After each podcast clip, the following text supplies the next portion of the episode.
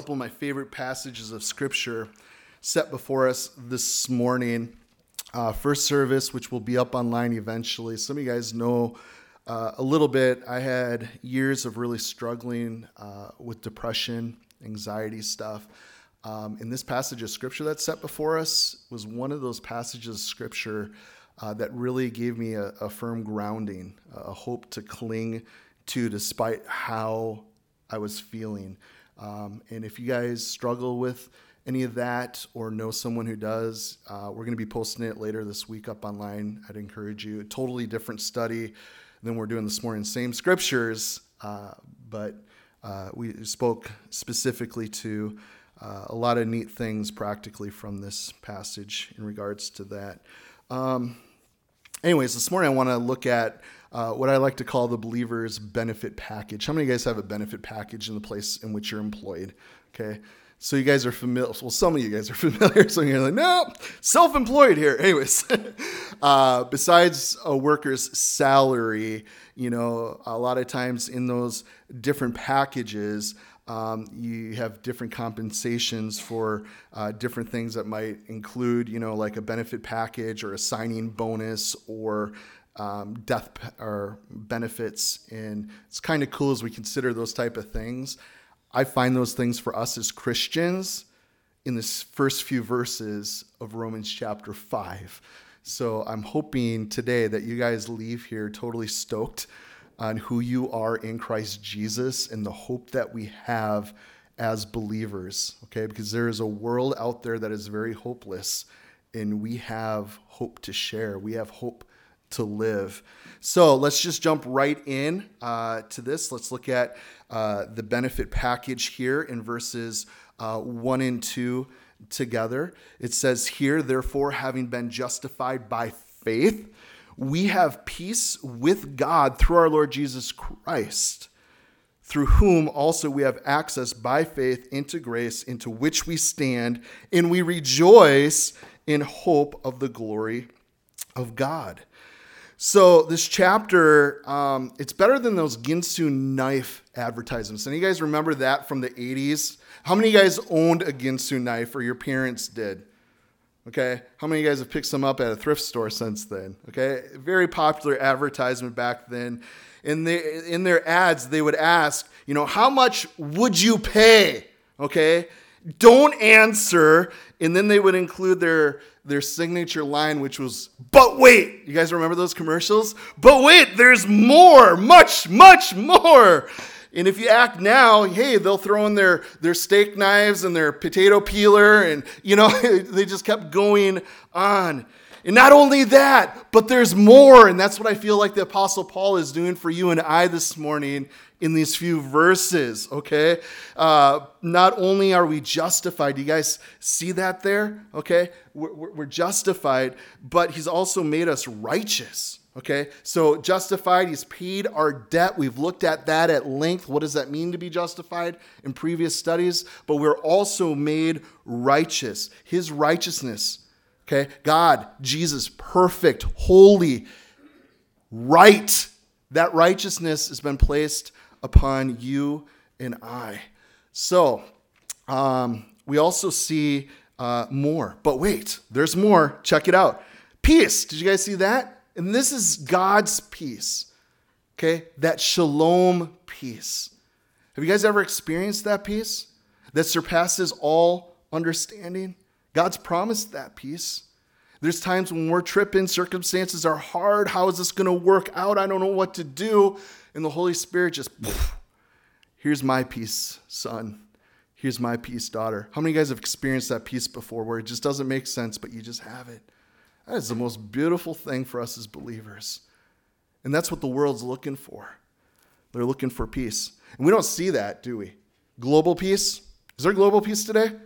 Oh, not on my planet. Not here on earth. No. Well, there's national peace because, you know, we're the United States of America and united. If we're united, then we'll have peace. There's no war, right? We're not we're more divided than we've ever been. But the thing that's really cool, brother, sister, when you are in Christ Jesus, okay? You have peace with God, and he's going to give you peace. Even though everything outward is chaotic and at war, divided, we can have peace inward. Isn't that cool? And that's what the world is wanting because the world, their circumstances dictate what's going on in their lives. We as Christians, man, this world doesn't dictate nothing. Okay? Our hope, our standing is on Christ. It's Him. He is our peace. Okay? And that's why we can go through this world and we don't have to trip about tomorrow because we know the one who has it. Okay? We get to abide today. I love there was a sign um, at a church. If life is a puzzle, look here for the missing piece. I think that's a pretty cool church sign. Did you guys notice how they uh, uh, spelled peace there? P E A C E. You know, and it's so cool because we're all looking. We just think if we have just the missing piece in life, if we can figure that out, then everything's going to be okay. You know, well, that peace, guys, is Jesus Christ. We can't ignore that peace. Okay? He's the cornerstone. He's the one that finishes and makes it all work together. He's the most important piece. And when we have him, we'll have his peace. Jesus Christ is called the Prince of Peace. And I don't know about you guys, but we need the Prince of Peace's power in our life, not the Prince of Hope. Okay? That could have worked, right? God could have referred to himself as the Prince of Hope. Would that have worked? But he didn't. He said the Prince of Peace, not the Prince of Love, not the Prince of Faith. He is called the Prince of Peace for a reason, guys. That's what he wants for you and I. And oh, in caution, uh, peace with God means war with Satan. Can I say that again? Peace with God means war with Satan. The second you turn your life over to Christ Jesus, you put your faith in him, you got a target on your back, and Satan hates you. You are now a child of God's. Satan hates you. And you know what? That's okay. I don't know about you guys, but I kind of want to mess with darkness in this life. I see darkness getting the best of most people. Okay? They're being defeated by it. And we can wallow in that stuff, or we can engage and mess with darkness because we don't wrestle against flesh and blood. A lot of us are tripping out on all the stuff happening around us. Okay? No, there's principalities and powers going on. Okay? There's a spiritual battle going on.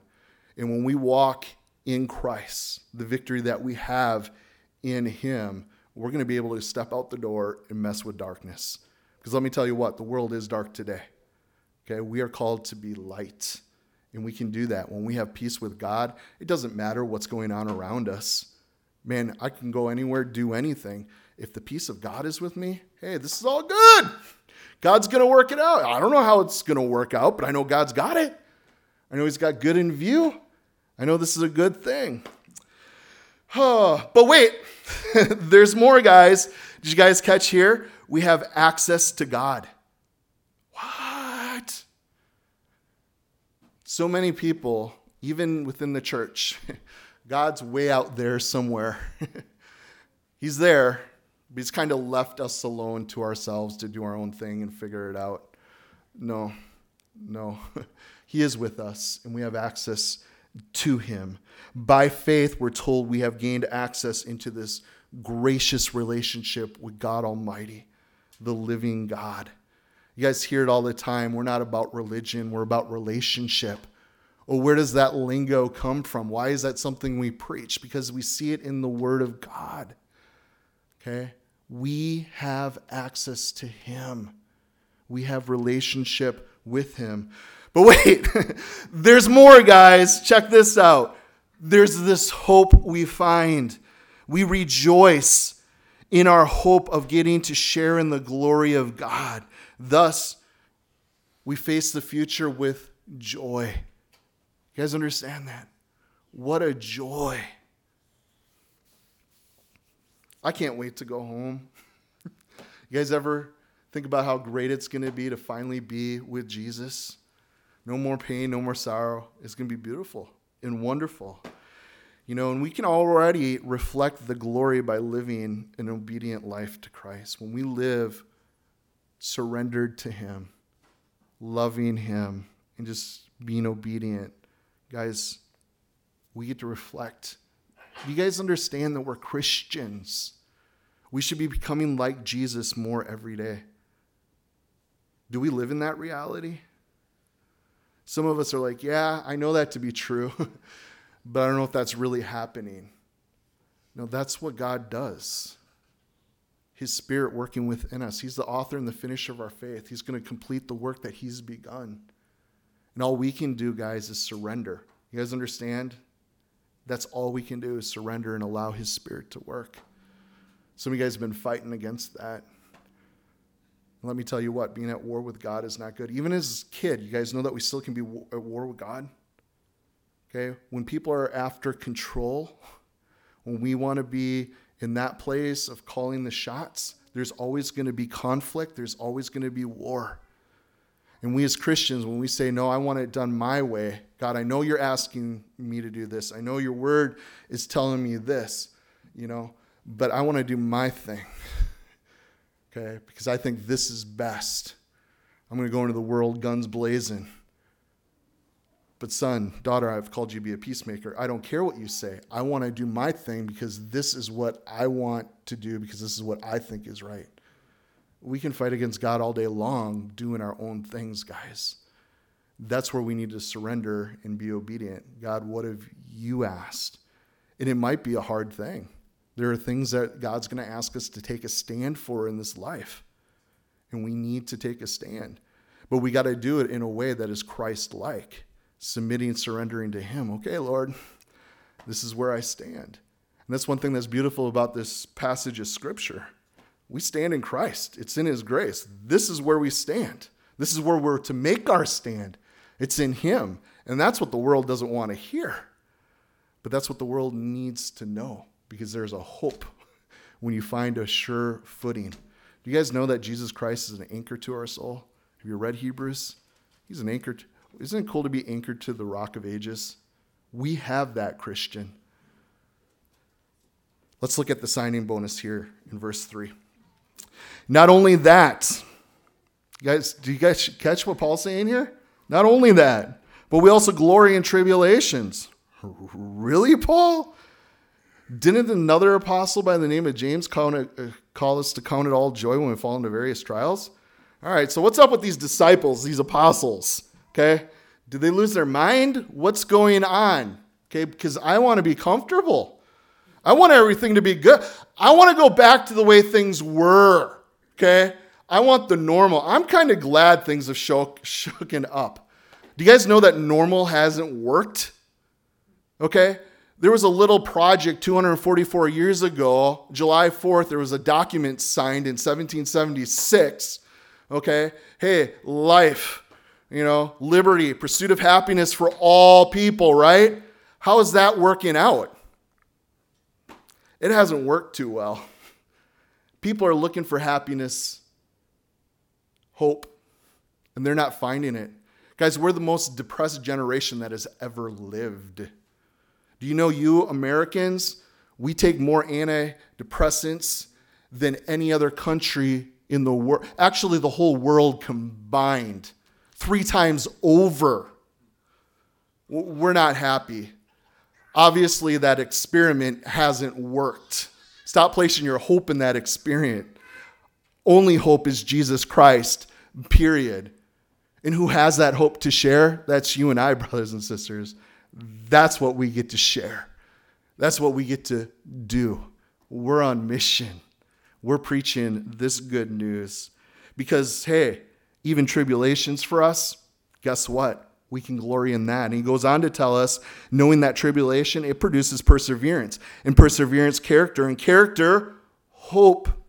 Now, hope does not disappoint because the love of God has been poured out into our hearts by the Holy Spirit who is given to us.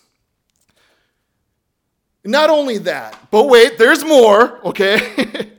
um, there's a lot more.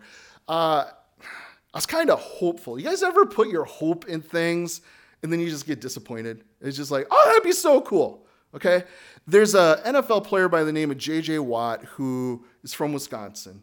He left the team he was a part of for a long time and he could have went to the Green Bay Packers. I'm like, that would have been cool. Okay?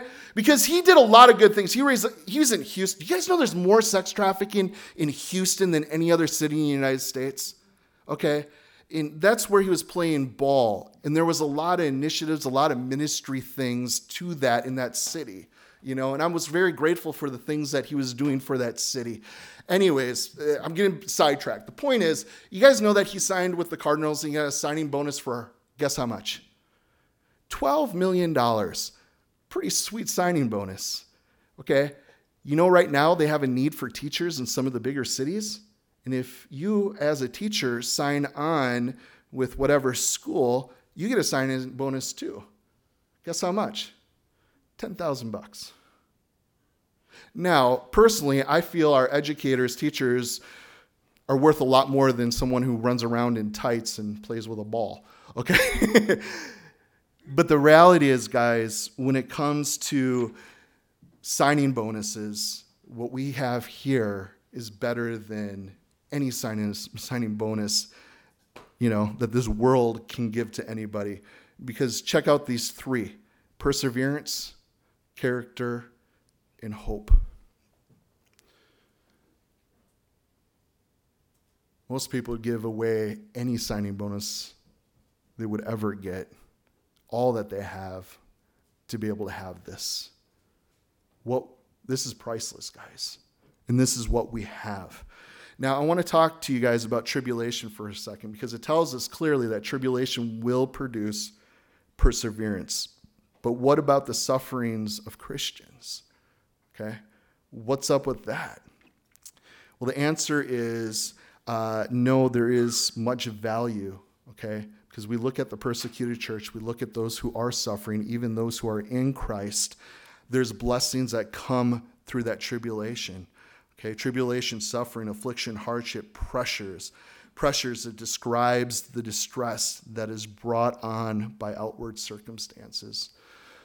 Uh, this last week, I got to introduce our kids to Elisabeth Elliot, okay, uh, mid 50s. Her husband, Jim, and four other missionaries went to uh, the jungles in South uh, Ecuador um, to people that run around naked in the jungles they have no idea of who the living God is. Uh, they are very hostile towards any outsiders, will kill them and even kill each other. 70% of the tribe in which uh, her husband went uh, killed themselves by the spear.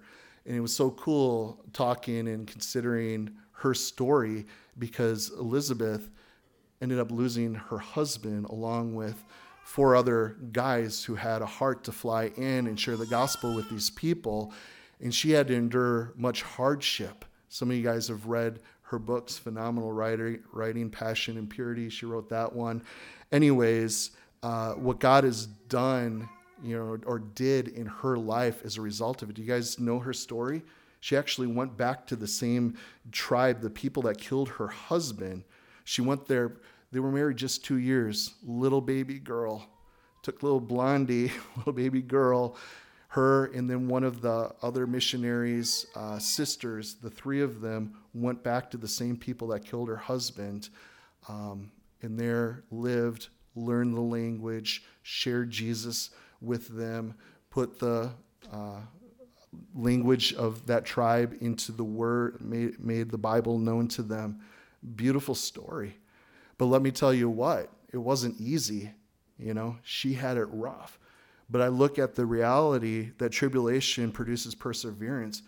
Man, that's only of God. Who's going to pers- persevere to the point that, hey, we're praying as a family. We feel like God is asking us to go minister to these people. Well, they killed one of us. are, are we going to choose to persevere, to continue on, even in that tribulation? You know, and what a hope those people have. Not, not the entire tribe repented and came to Christ, but there were some. And even to this day, okay, the tribal people who've come to know Jesus, they're now sharing with others. It's beautiful. And there's a hope that we have in Christ. And that's why we persevere even when things are hard. And I love examples of Christians who are suffering. You guys know our brothers and sisters around the world, many are being persecuted. Okay, we say we're being persecuted. We don't know what persecution is in the church. Okay, we see in Canada churches going underground. Great, they're still able to have church. Okay? They're not going to be killed for their faith. Brothers and sisters today will be killed because of their faith in Christ Jesus. That is a fact. That's what they're facing. You know, and you know what their prayer requests are? That they would have boldness. Pray for us that we, we, would, be, we would be bold, that we wouldn't waver in our faith, that we would stand strong in Christ. That's their prayer requests. Not that we'd be allowed to go back to regular church services. Okay? And that perseverance, and we wonder why the church of Jesus Christ is growing all over the world. Here we have all the freedoms in the world. You guys know that church membership is the lowest it's been here in the United States? We're under 50% for the first time. Okay? Some of you guys, well, our church is growing. Well, praise God. you know, but the reality is they're saying in the next year, one in five churches are going to close. One in three pastors right now are going to be walking away from the pastorate. And we look, if the churches can't do it, where's the hope? If our church leaders can't do it, where's the hope? The hope is in Christ Jesus, guys. That's why we have to take serious the Word of God and what He says here. How will we be able to persevere? It's when we hold to the Word of God. You guys can flip over to Romans 15 real quick. Look at verse 4.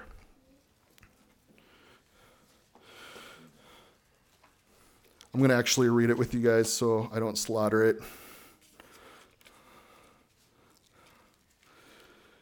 But I want to encourage you guys to find encouragement in the Word of God, which is truth. It says, For whatever, verse 4 of Romans 15, whatever things were written before were written for our learning. So that would be the scriptures. These were written that we, through the patience and comfort of the scriptures, the word of God, that we might have hope. Where do we find hope, guys? Well, according to the scriptures, they've been given that we can find hope. Well, maybe we need to spend more time in the Word of God. A lot of headlines out there, a lot of things we can be checking into and reading about. We find comfort in the scriptures. Look at the verse before it. Verse 3 For even Christ did not please himself, but as is written, the reproaches of those who reproach you fell on me. So here we have Christ. Um, I want to share with you guys for a second because I know some of you guys in here are elders. Some of you guys are feeling called to teach, to lead. Um, if your mom and a dad, you are a pastor, whether you like it or not, you guys understand you got little sheep. you're, you're, shepherding. That's reality. You are a leader. Um, and to be a good leader, a mature leader, you're going to have to go through some hard things in life. That's just a part of it. And you look at leaders who've been tested and tried and made it through. That's the type of leader I'm going to want to follow. And you know who's suffered more than anyone else? Our Lord and Savior Jesus Christ. And he's the greatest leader this world has ever seen. So when the Bible tells us, hey, glory and tribulation, yeah, it has a work, it does things in us. So when we're talking about tribulation, that pressure, it describes distress that brought on by outward circumstances. So, perseverance, then, guys, would be a patient endurance, the capacity to endure calmly, confidently, and without complaint. Don't you just love seeing people just steadfast? Because we all go through stuff. But when they're just facing something, man, they're, they're facing the storm. They're trusting in God. they know they're in His hands, and we're just going to go for it. Okay? I'm, I'm going to trust God. I'm not going to throw a pity party. I'm not going to want others to come along and, you know, have pity on me too. I'm just going to confidently trust the Lord. And I'm going to walk through this storm, looking and trusting Him. And that's what perseverance is, guys the capacity to endure calmly, confidently, and without complaints. So trials work for us, not against us. Some of us are looking at everything that this last year's thrown us. Why all these trials? Why all these hardships? Have you embraced it? Have you allowed God to change you? Have things been reprioritized?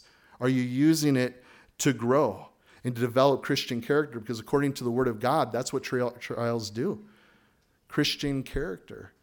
You know? Well, God asked me to love others, right? Isn't that the second greatest commandment? Love others as you love yourself. First one is love God. You know, well, it's easy to love God, but sometimes it's hard to love other people. You know, as long as we're just all getting along and you're nice and I'm nice to one another, then it's easy to love. But doesn't it get hard, you know, when relationships get a little rocky? There's a little conflict, a little warring going on. Do we just get up? Do we put on the boxing gloves and want to fight back? Or are we still going to choose to love, persevere in that, and do what God's calling us to do?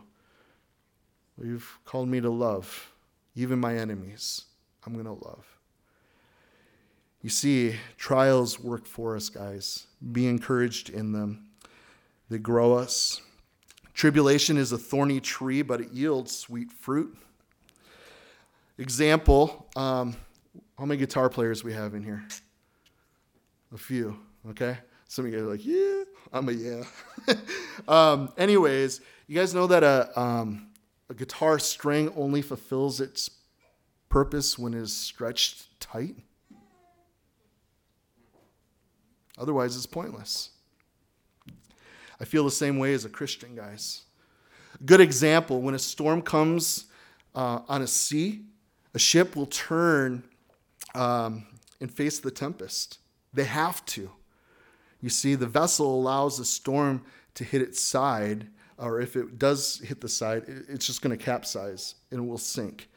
But if it turns uh, it, back from the storm, it's just going to get blown wherever the wind wants to take it. Okay. Um, the only fa- the only thing that's going to keep you safe is actually facing the storm. I just want things to go back to normal. I want to be comfortable again because that's when we were happy. No. Every 40 seconds, someone's killing themselves, guys. We're not happy. 123 Americans will commit suicide today. We're not happy comfortable does not work.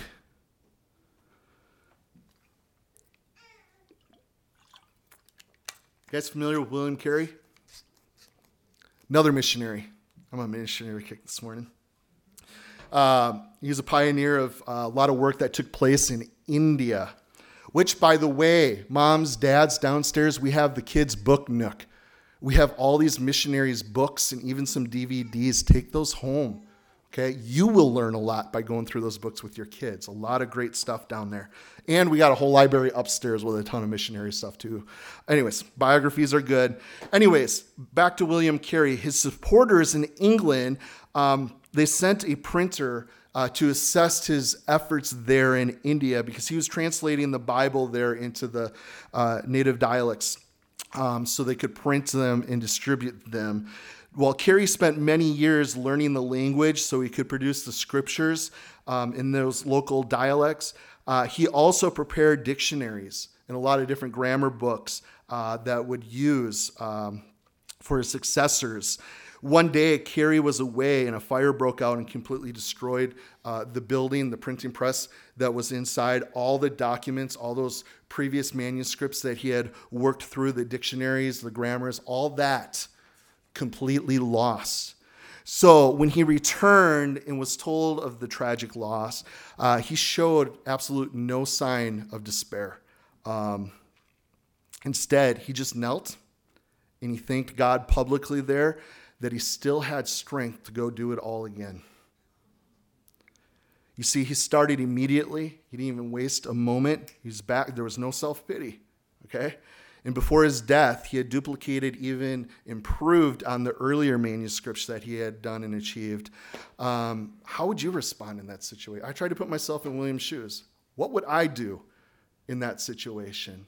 I hope I'd be like my, my brother here. All right, this is what God's called me to do. Bummer, moving on. You know, we got to keep going. So, how, have, how would you have responded? See, guys, we need to allow God to grow us.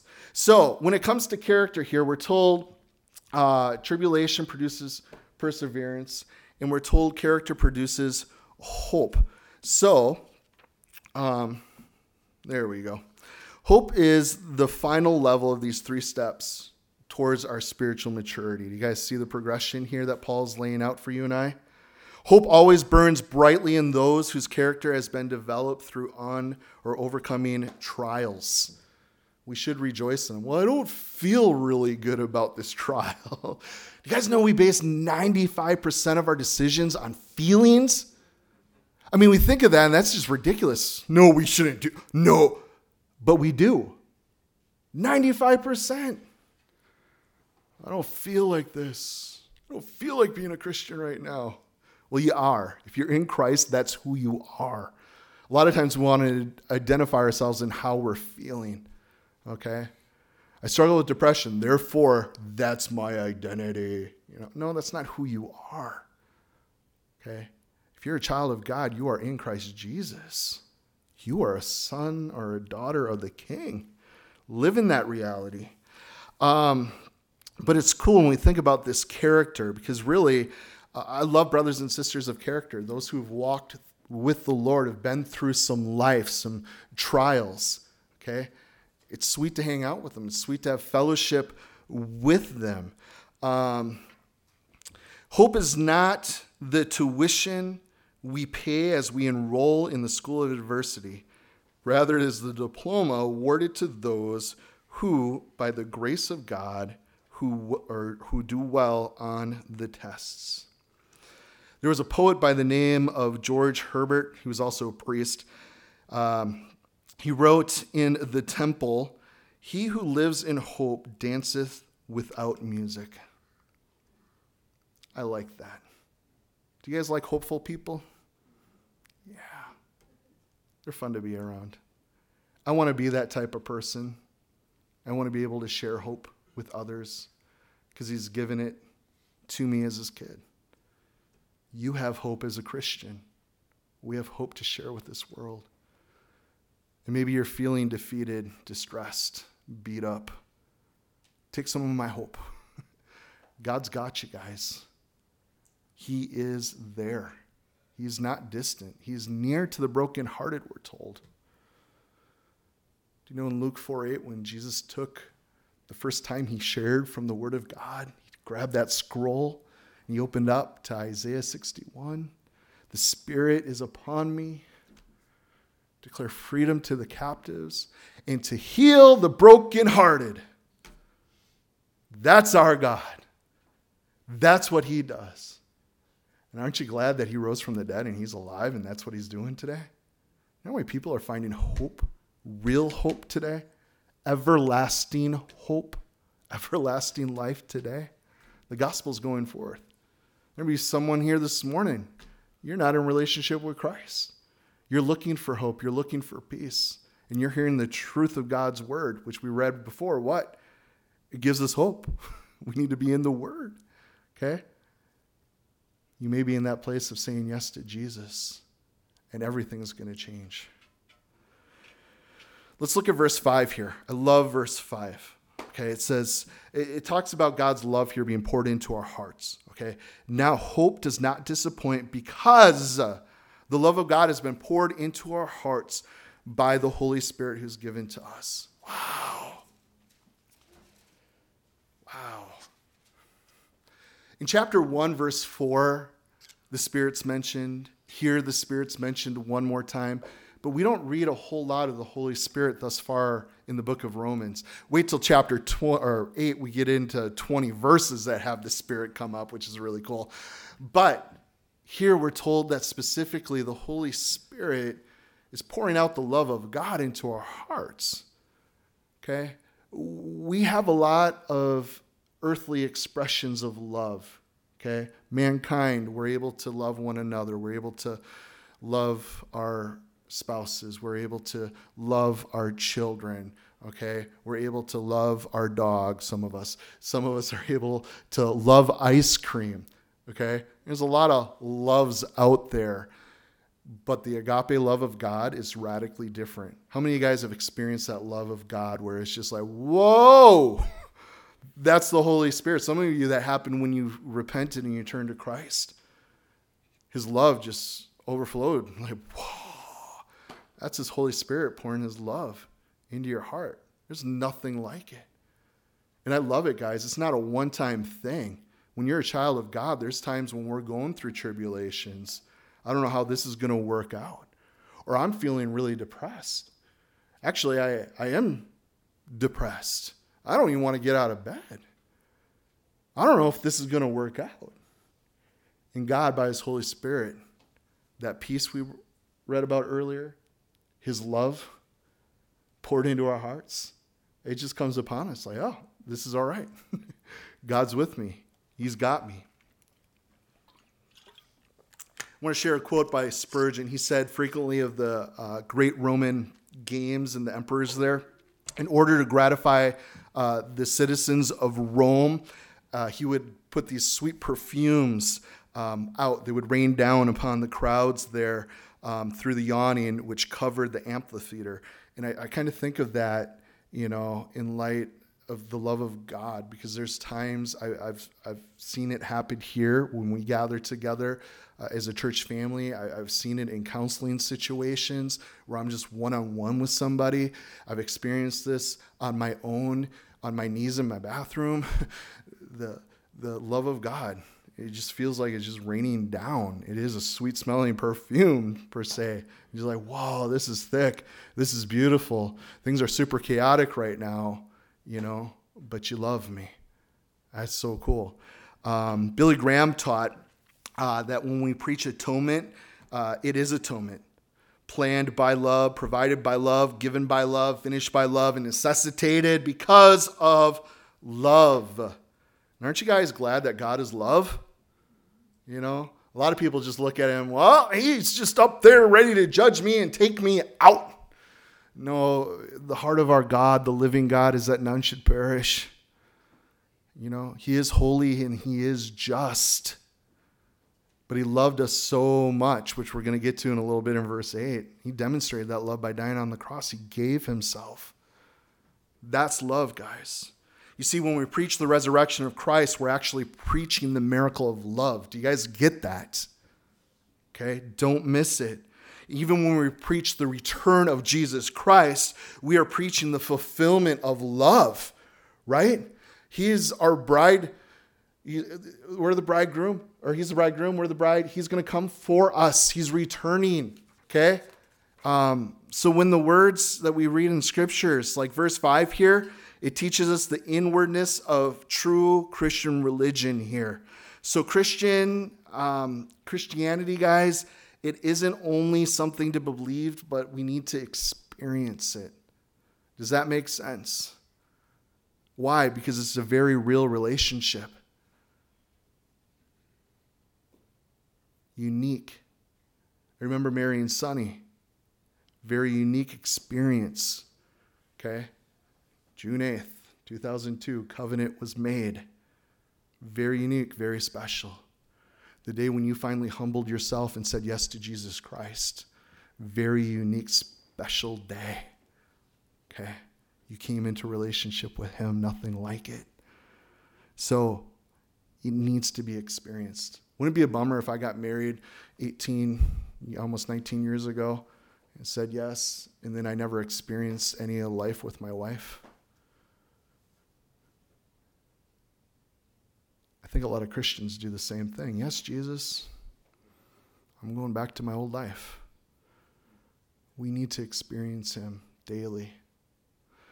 Um, the fam, uh, phenomenal little book called Experiencing Guy, or God by Blackaby. I forget his first name. Anyways, I encourage you guys, pick up that little book and it will provoke you. It will encourage you to really experience God in your daily life. You need to do that. And one of the best ways to do that, guys, is get on your knees and pray. You know, open His Word, meet with Him, walk with Him. Um, J. Sidlow Baxter said this Christianity is God, no longer in temples of man's building, but intimately known and possessed in the human heart through direct invasion of the Holy Spirit. That's how we come to a relationship with Him. when you're born again of the Spirit of God, Galatians tells us that we cry out, What? Abba, Daddy, Father. Isn't that cool? Relationship. I want you guys to have a relationship with Christ. I can't make that happen for you. Okay? I can preach the gospel to you. I can share that this is true. It's real. There is hope. You can have peace with your Maker. but it's on you to receive that good news, to receive Jesus Christ by faith. Let's move on to our death benefits. Really? Yeah, check this out. Verse 6. For when we were still without strength, in due time, Christ died for the ungodly. For scarcely for a righteous man will one die, yet perhaps for a good man someone would even dare to die. But God demonstrates his own love towards us, in while we were yet sinners, Christ died for us. Much more then, having now been justified by his blood, we shall be saved from the wrath through him. For if when we were enemies, we were reconciled to God through the death of his Son, much more having been reconciled, we shall be saved by his life. And not only that, but we also rejoice in God through our Lord Jesus Christ, through whom we have now received the reconciliation. So if he did not uh, so much, or if he did this when we were his enemies, think about this, okay? How much more is he going to be for us when we're his kids? So when we consider these death benefits, yes, his death is our benefit, right? Jesus died that we may live. Benefits there. His death benefits is a payment made to the beneficiary of a policy. So when a policyholder dies, it is called survivor benefits. So think this through with me. Jesus then would be the policy holder. We get to be the beneficiaries and we reap the survivor's benefits. Does that make sense? I hope so, because we have much in Christ Jesus. Look at verse 8. It says, But God demonstrates his own love towards us, in while we were still sinners, Christ died for us. Think of these four words, guys, the most important in all of recorded humanity, right? Christ died for us. Wow. historically speaking, guys, okay, the historical act is Christ died, right? And then the theological significance for us. Christ died for us. Oh, 1944, C.E. Goodman, the Hallmark greeting card guy wrote the slogan when you care enough to send the very best. Don't you guys feel that's what God the Father did and by, by sending his only begotten Son? He sent the very best for you. For you. J.C. Ryle said, Sin must indeed be exceeding sinful when the Father must needs give his only Son to be the sinner's friend. I like that. So we can be triply sure God loves us. You guys see the Holy Spirit in verse 5, last part of it, the Father in verse 8, and then the Son in verse 8 also. So we are loved by the Father, Son, and Holy Spirit. Pretty cool, huh? And then verse 9, we have the benefit of justification as an insurance. Okay, it brings about final judgment. We're saved from wrath. So is this wishful thinking? Not at all, guys. Okay, this is based upon a solid foundation of what God has already done.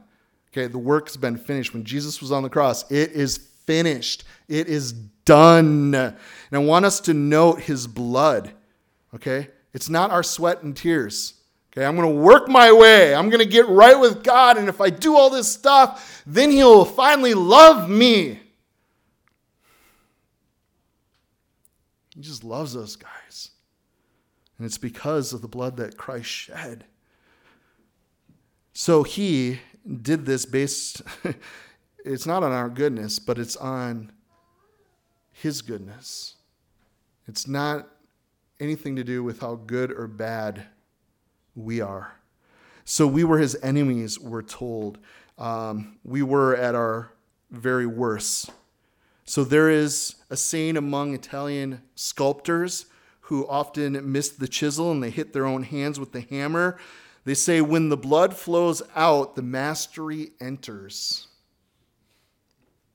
I like that. And it was so with Jesus. It was his death on Calvary that made him a master of souls. Guys, there truly is power in the blood. Look at verses 10 and 11 here. Um, especially my insecure Christian friends, listen carefully. Um, verse 10 says, For if when we were enemies, we were reconciled to God through the death of his Son, much more having been reconciled, we shall be saved by his life. And not only that, but we also rejoice in God through our Lord Jesus Christ, through whom we have now received the reconciliation. So, this is God's how much more argument. Isn't this a cool passage of scripture?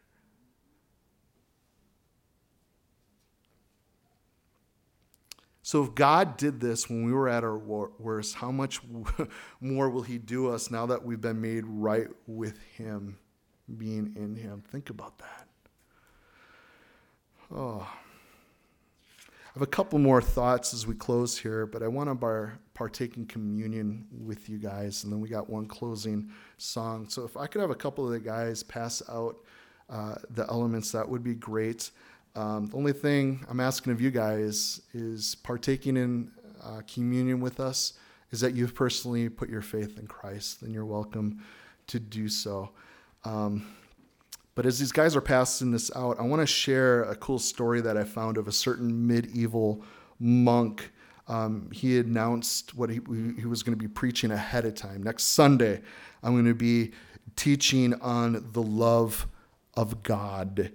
And as the shadows fell that night, um, the light ceased to come through the cathedral windows. The congregation had all gathered there for this special message.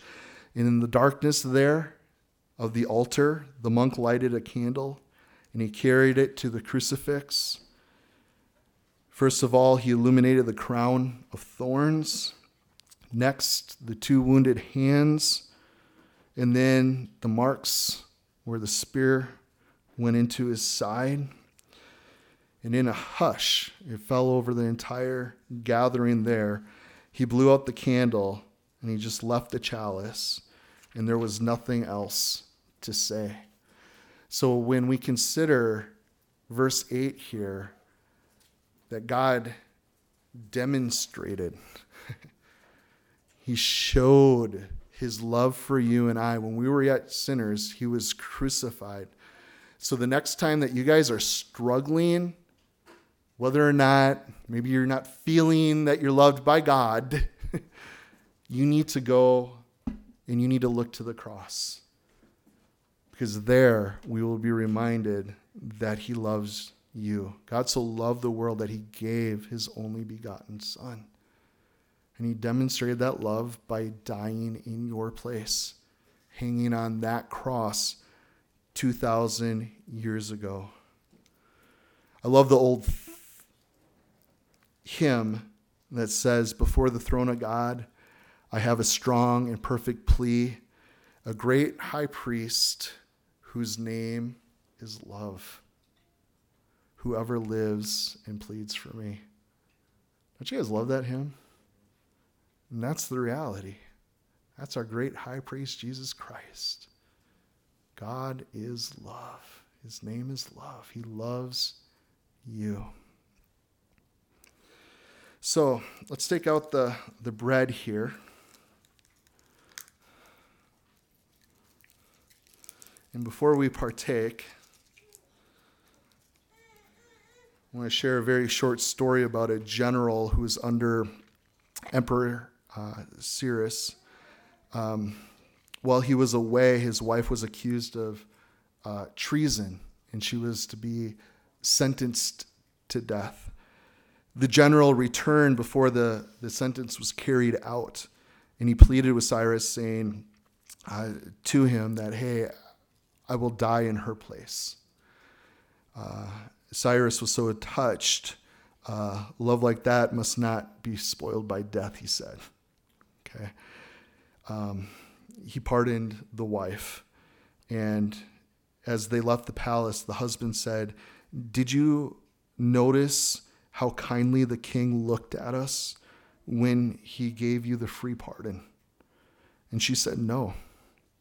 I had no eyes for the king. I saw only the man who was willing to die for me. Are your eyes fixed upon Jesus? When we come to the Lord's table, as we so often do, are your eyes on him? Are you remembering his love, what he did for you? Do you only have eyes for Jesus? He died for you guys. He loves you. So, Father, as we partake of the bread and the cup here, we're remembering, we're looking to you. We do thank you for your great love towards us. We say thank you. We are so grateful. Let's partake together of the bread and the cup. Yeah, Father, we thank you for that truth. God, we do praise you. There's none like you, and you are so worthy, God, and you are worthy to receive the rewards of your suffering. God, you came uh, to save, and there are so many out there uh, that need you. They need hope. They've been at war with you, God, and you've made a way, Lord, to to reconcile, to set free, to bring peace. We thank you so much for that, God. Lord, we do pray and ask that you'd help us, Lord, to surrender. God, we want to obey, trust, and serve you in whatever ways you're asking. So would you please, uh, Holy Spirit, just show us what that looks like, where you're leading us. Thank you that you are with us. Thank you for these brothers and sisters of mine, all those who've been watching online. Lord, we thank you for your word. God, as we considered earlier, God, it was written that we may have hope. And what a hope we have in you. Thank you so much for that. In your name we pray, Jesus. Amen.